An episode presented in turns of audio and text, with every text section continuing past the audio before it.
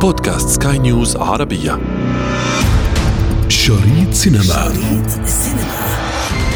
تتابعون في هذه الحلقة. منذ بداية أو اختراع السينما من الأخوة لوميير لحد اليوم بنشوف قد إيه السياسيين رأوا في السينما أداة. Écoute bien, tu es le dernier, il n'y a plus rien à faire. L'organisation n'existe plus. إن كان هالأفلام والأفلام الحرب مش كلها بتحتاج تملك نزهة البروباغندا عزيزتي أو إسقاط صفات معينة شريط سينما Lights, camera, action.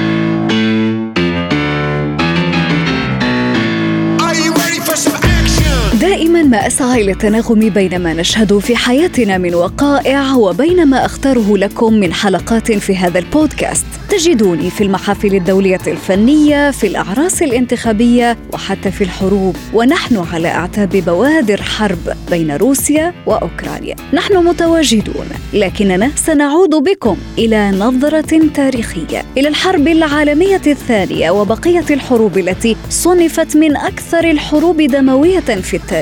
نقلت على الشاشات وعبر التاريخ في أفلام الحروب التي امتد تأثيرها على جميع جوانب الحياة ليصل إلى السينما لإلهام العديد من الأعمال الفنية أنا ابتسام العكريمي وهذه حلقة جديدة من بودكاست شريط سينما على سكاي نيوز عربية لا تفوتوا الأمر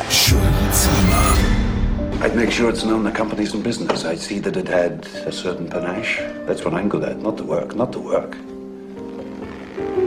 presentation. دعونا نعود إلى فيلم Schindler's List قصة أوسكار شيندلر رجل الأعمال الألماني الذي بذل كل ما بوسعه ماديا في سبيل إنقاذ فئة عرقية مهمشة في بولندا. من مصيرهم في معسكرات التعذيب أو القتل الفيلم لستيفن سبيلبرغ. لقى نجاحا عظيما على جميع المستويات بداية من شباك التذاكر وتصنيفه من الأفضل في قوائم أفضل الأفلام في التاريخ وترشحه إلى 12 جائزة من الأكاديمية وفوزه بسبع منهم I woke up from a dream this morning. I was broke and sharing a room with 12 people I didn't know. Who will want to start, huh? Do you have any questions, sir? Yeah, well, it's top down. I'm fucking freezing. Uh, What's your name? سنحلل أكثر هذا الموضوع مستمعينا الكرام وأستقبل الناقد الفني والسينمائي أستاذ إلياس دمر أهلا بك إلياس في شريط سينما وشكرا لقبول الدعوة. بداية إلياس آه، دعنا نتحدث عن الأشكال التي صورت لنا في الأفلام السينمائية بمختلف آه، يعني أشكالها وألوانها. التي كانت تعنى بالحروب سواء تحدثنا عن الحرب العالمية الأولى الحرب العالمية الثانية أو حتى الحروب التي كانت بين كل دولة ودولة موضوع جدا مهم عم تطرحيه و آه، يعني هذا. إذا بدك الأمر جد مهم كان لأنه منذ بداية أو اختراع السينما من الأخوة لوميير لحد اليوم بنشوف قد إيه السياسيين رأوا في السينما أداة ومن هنا وجدت هذه الأشكال اللي عم تتكلمي عنها حضرتك آه، أداة سهلة بمختلف أشكالها للتأثير على الناس واستغلوها بالدعاية السياسية أو الحربية أو الحزبية.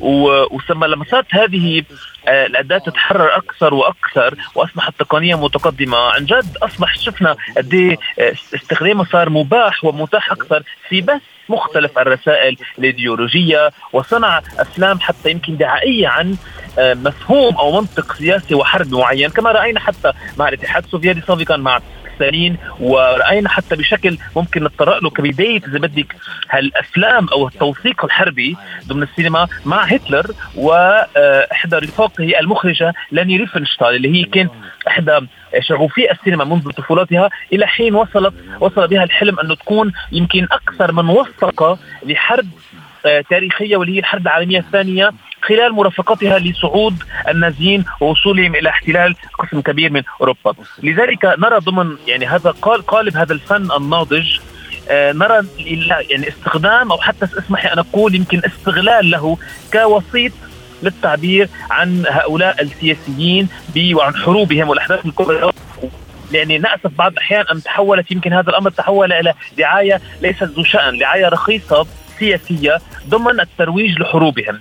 ولكن دون شك أنه ما يعني لن لن يخفى علينا أنه بعض الأفلام الحربية إن كانت تتناول الحرب العالميه الأولى أو الثانية أو حتى الحروب الملحميه التاريخية يعني على سبيل يمكن أفلام مثلا 300 ولو اتسمت بطابع الأكشن لكي تبيع هذه الأفلام على شباك التذاكر ولكن بقي في العديد منها آه، آه، عمل التنفيذ والشكل وبنعرف قد إيه نحن عزيزتي بهذه النوع من الأفلام قد في بده يكون اهتمام بالتفاصيل لأنه يعني مثل بتعرف حضرتك بده يكون في حقبه معينه يعني بده ينتبهوا لأي أسلحة تم استخدامها أي معدات أي سيارات أي عتاد. يعني في انتباه لدق التفاصيل اللي بتعطي لهذا النوع من الاعمال مصداقية وقرب من الواقع. بالإضافة إلى هناك التعقيد والصعوبة بالتنفيذ من ناحية الميزانية العالية تقريبا دوما. يعني عم نحكي حرب. يعني في جيوش في عدد كبير من الممثلين في الأسلحة في التفجيرات.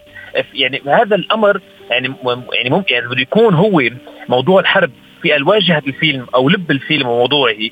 بده يكون صعب تنفيذه بعكس ما بتكون يعني بنشوف كثير من الأفلام وحتى يمكن من انها أفلام عربية بتكون الحروب في خلفيتها إن كان بشكل مباشر يعني ضمن أحداث الفيلم أو بشكل غير مباشر عم يتكلموا بيكونوا عن أحداث الماضي. ولكن إذا كان الفيلم حربي بكل ما الكلمة من معنى دون شك أنه تنفيذه صعب، لذلك رأينا أهم الأفلام الحربية آتية من الغرب وبالتحديد من أهم ماكينة تصنيع هذه الأفلام هي هوليوود. وهو أيضا ما رأيناه يعني في الكثير من منصات الإنتاج السينمائية، مثلا إذا ما تحدثنا عن نتفليكس سنجد الكثير من أفلام الحرب، يعني أنت فقط تكتب كلمة war وتجد كومة كبيرة من أفلام الحرب. مختلف الحروب. موجودة وبأشكال يعني متنوعة جدا.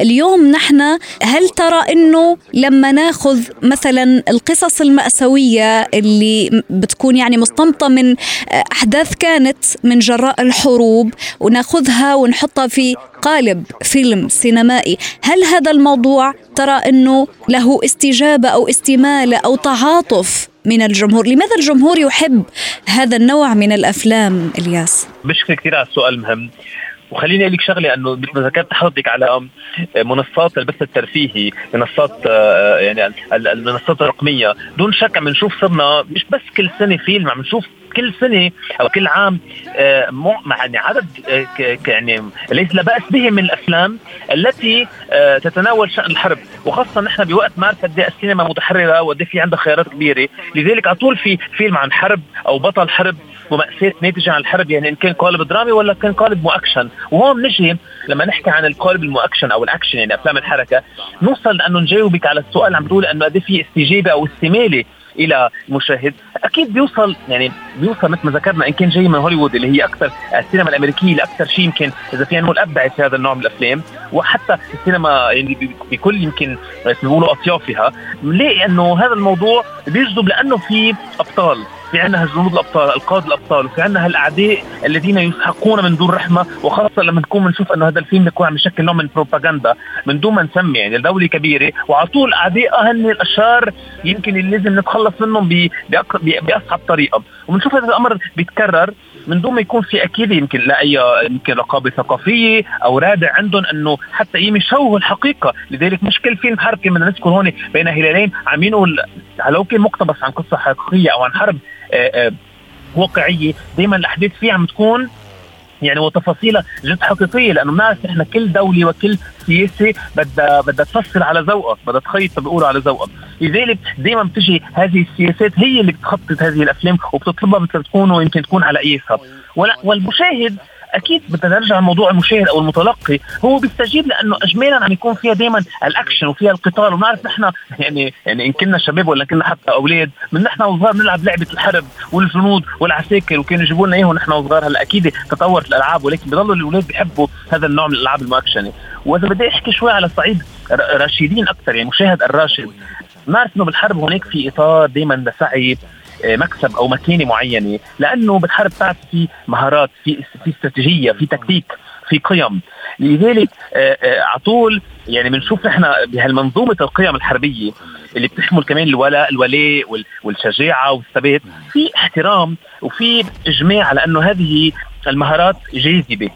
وخاصة أنه هي بتلخص إذا بدي فكرة إثبات أنه الرجل قوي أو للرجل رجولته. خاصة لما ينجح بقتال منظم بيكون هو مثال وفي تعريف إذا بدك له ضمن العديد من المجتمعات لمفهوم الرجولة. لذلك في على طول انجذاب لهذه الحرب أنه هي خاصة يعني عمل المشاهد يعني بشكل عام. في في في في قيمة الرجولية قيمة البطولية قيمة الشهامة قيمة الشجاعة. لذلك بيجذب لها. والأكيد المشاهد الأصغر عمرا بينجذب لأنه كمان الطابع المؤكشن وطابع على طول أنه في خير مقابل الشر مثل أفلام السوبر هيروز هي كمان نوع من حرب أخرى ولكن أكيد منا مقتبسة من أحداث حقيقية مثل أحداث حرب عالمية أولى أو ثانية أو حتى حروب معاصرة. شفنا كيف عم تنتقل للسينما أو من كان بأفلام روائية طويلة أو حتى بأفلام ما بدنا ننسى وثائقيه قد إيه جسدت أو قد إيه نقلت هذه الحروب وكل واحد بجرب يحكي من عبر مفهومه من عبر زاويته عن آه، واقع حربي معين. اليوم ونحن طبعا شهدنا موضوع القصف الروسي على أوكرانيا. يعني نقدر نقول إنه نحن على شفا أو على بعد أمتار من حرب قد تندلع قريبا آه، بين البلدين. طيب عندما نتحدث في الجانب السينمائي عندما نستذكر آه، الروسية السينما الروسية دائما ما كانت في منافسة مع آه، سينما هوليوود. أليس كذلك؟ بدون شك أنه بشتري كمان على هذا السؤال أنه السينما الروسية لها فضل كثير كبير. يعني حتى من ناحية يمكن حتى توليف أو تقطيع الأفلام شفنا أنه كيف هذا حد الأمر انطلق من السينما الروسية ومن الرواد الروسيين. وترى لك يعني يعني بمنافسة مباشرة أكيد كان في آه، فترة زمنية يعني كثير مهمة لما شفنا كان في ارتقاء بالدراما الروسية وحتى بطريقة التنفيذ التقني. ولكن ما بدي أقول منافسة مباشرة لأنه نعرف نحن آه، حجم وضخامة الانتاج الهوليوودي.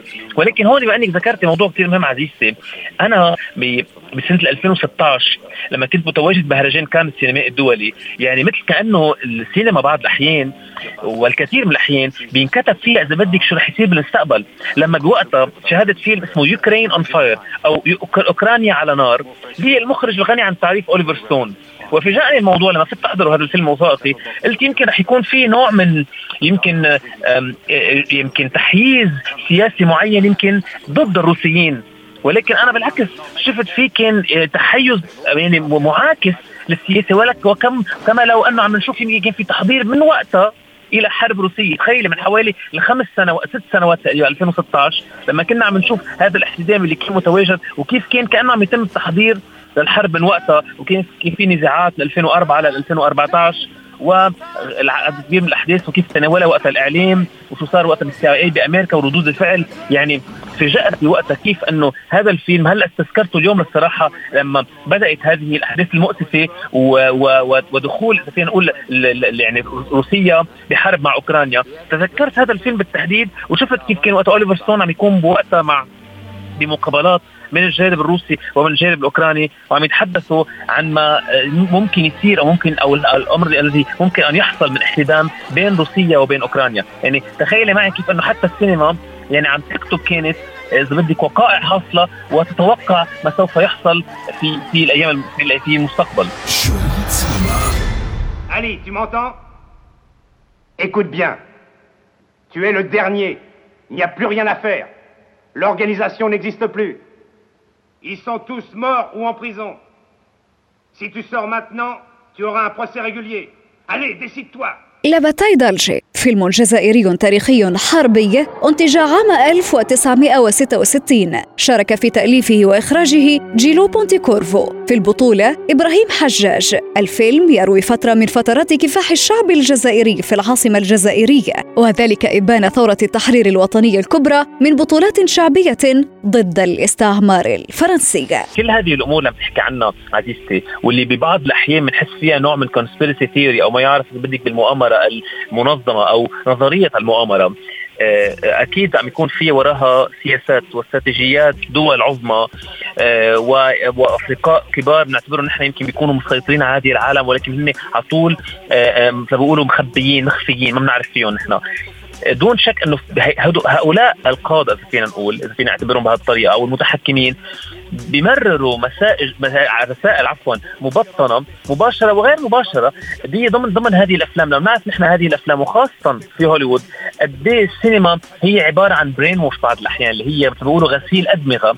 لحتى نحن نكون يعني عم نمرر رسائل بدنا نحن نمرقها بطريقة مباشرة أو يمكن عم نجرب نتوقع بعض الأحيان شو ممكن يصير. هلأ دون شك في بعض الأحيان يعني عمل توثيقي وعمل بحثي ممكن يعني مثل ما بيقولوا يت- يتوقع أو ممكن يحذر من أمر إنه ممكن يصير مثل في فيروس كورونا أو غيره. في مرة من المرات قمت باستضافة أحد الأشخاص المتخصصين في قراءة السيناريوهات السينمائية. قام بإخباري أنه هذه الأفلام التي قد تتوقع كي لا أقول تتنبأ بأحداث مستقبلية في عام كذا أو عام كذا هي تكون أساسا مبنية على دراسات علمية. يعني يتم أخذها من قبل المراكز الخاصة بالدراسات العليا اللي بتكون يعني معمولة مثلا على مدى عشر سنوات لقدام أو عشرين سنة أو ثلاثين سنة لقدام ويستنبطوا من هذيك الدراسة سيناريو ويبنوه وهكذا يوصلنا يعني الفيلم. صحيح لأنه هيك هالأفلام معك حق يعني إن كان هالأفلام والأفلام الحرب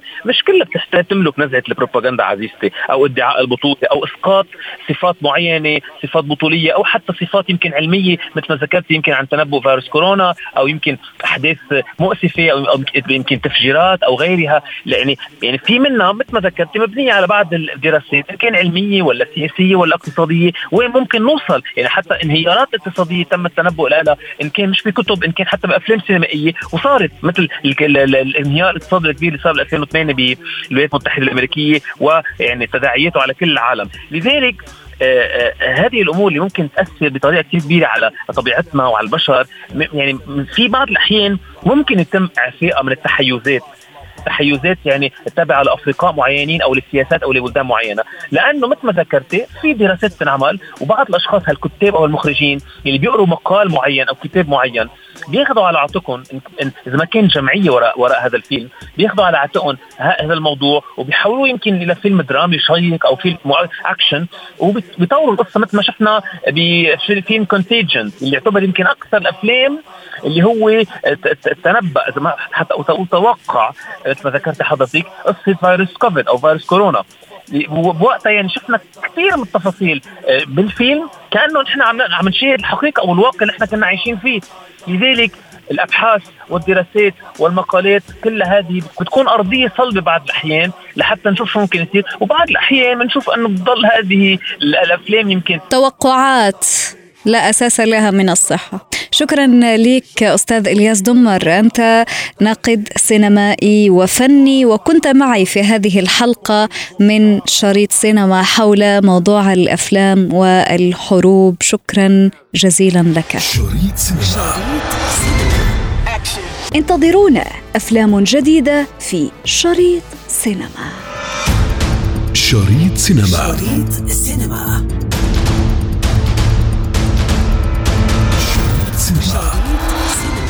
في ختام حلقتنا من شريط سينما ضمن منصة بودكاست سكاي نيوز عربية نذكركم بمتابعتنا والاستماع لنا عبر تحميل منصاتنا المختلفة من البودكاست التي تجدونها على Apple Store و Google Play كنت معكم في التقديم أنا ابتسام العكريمي ومن إخراج نويل بولس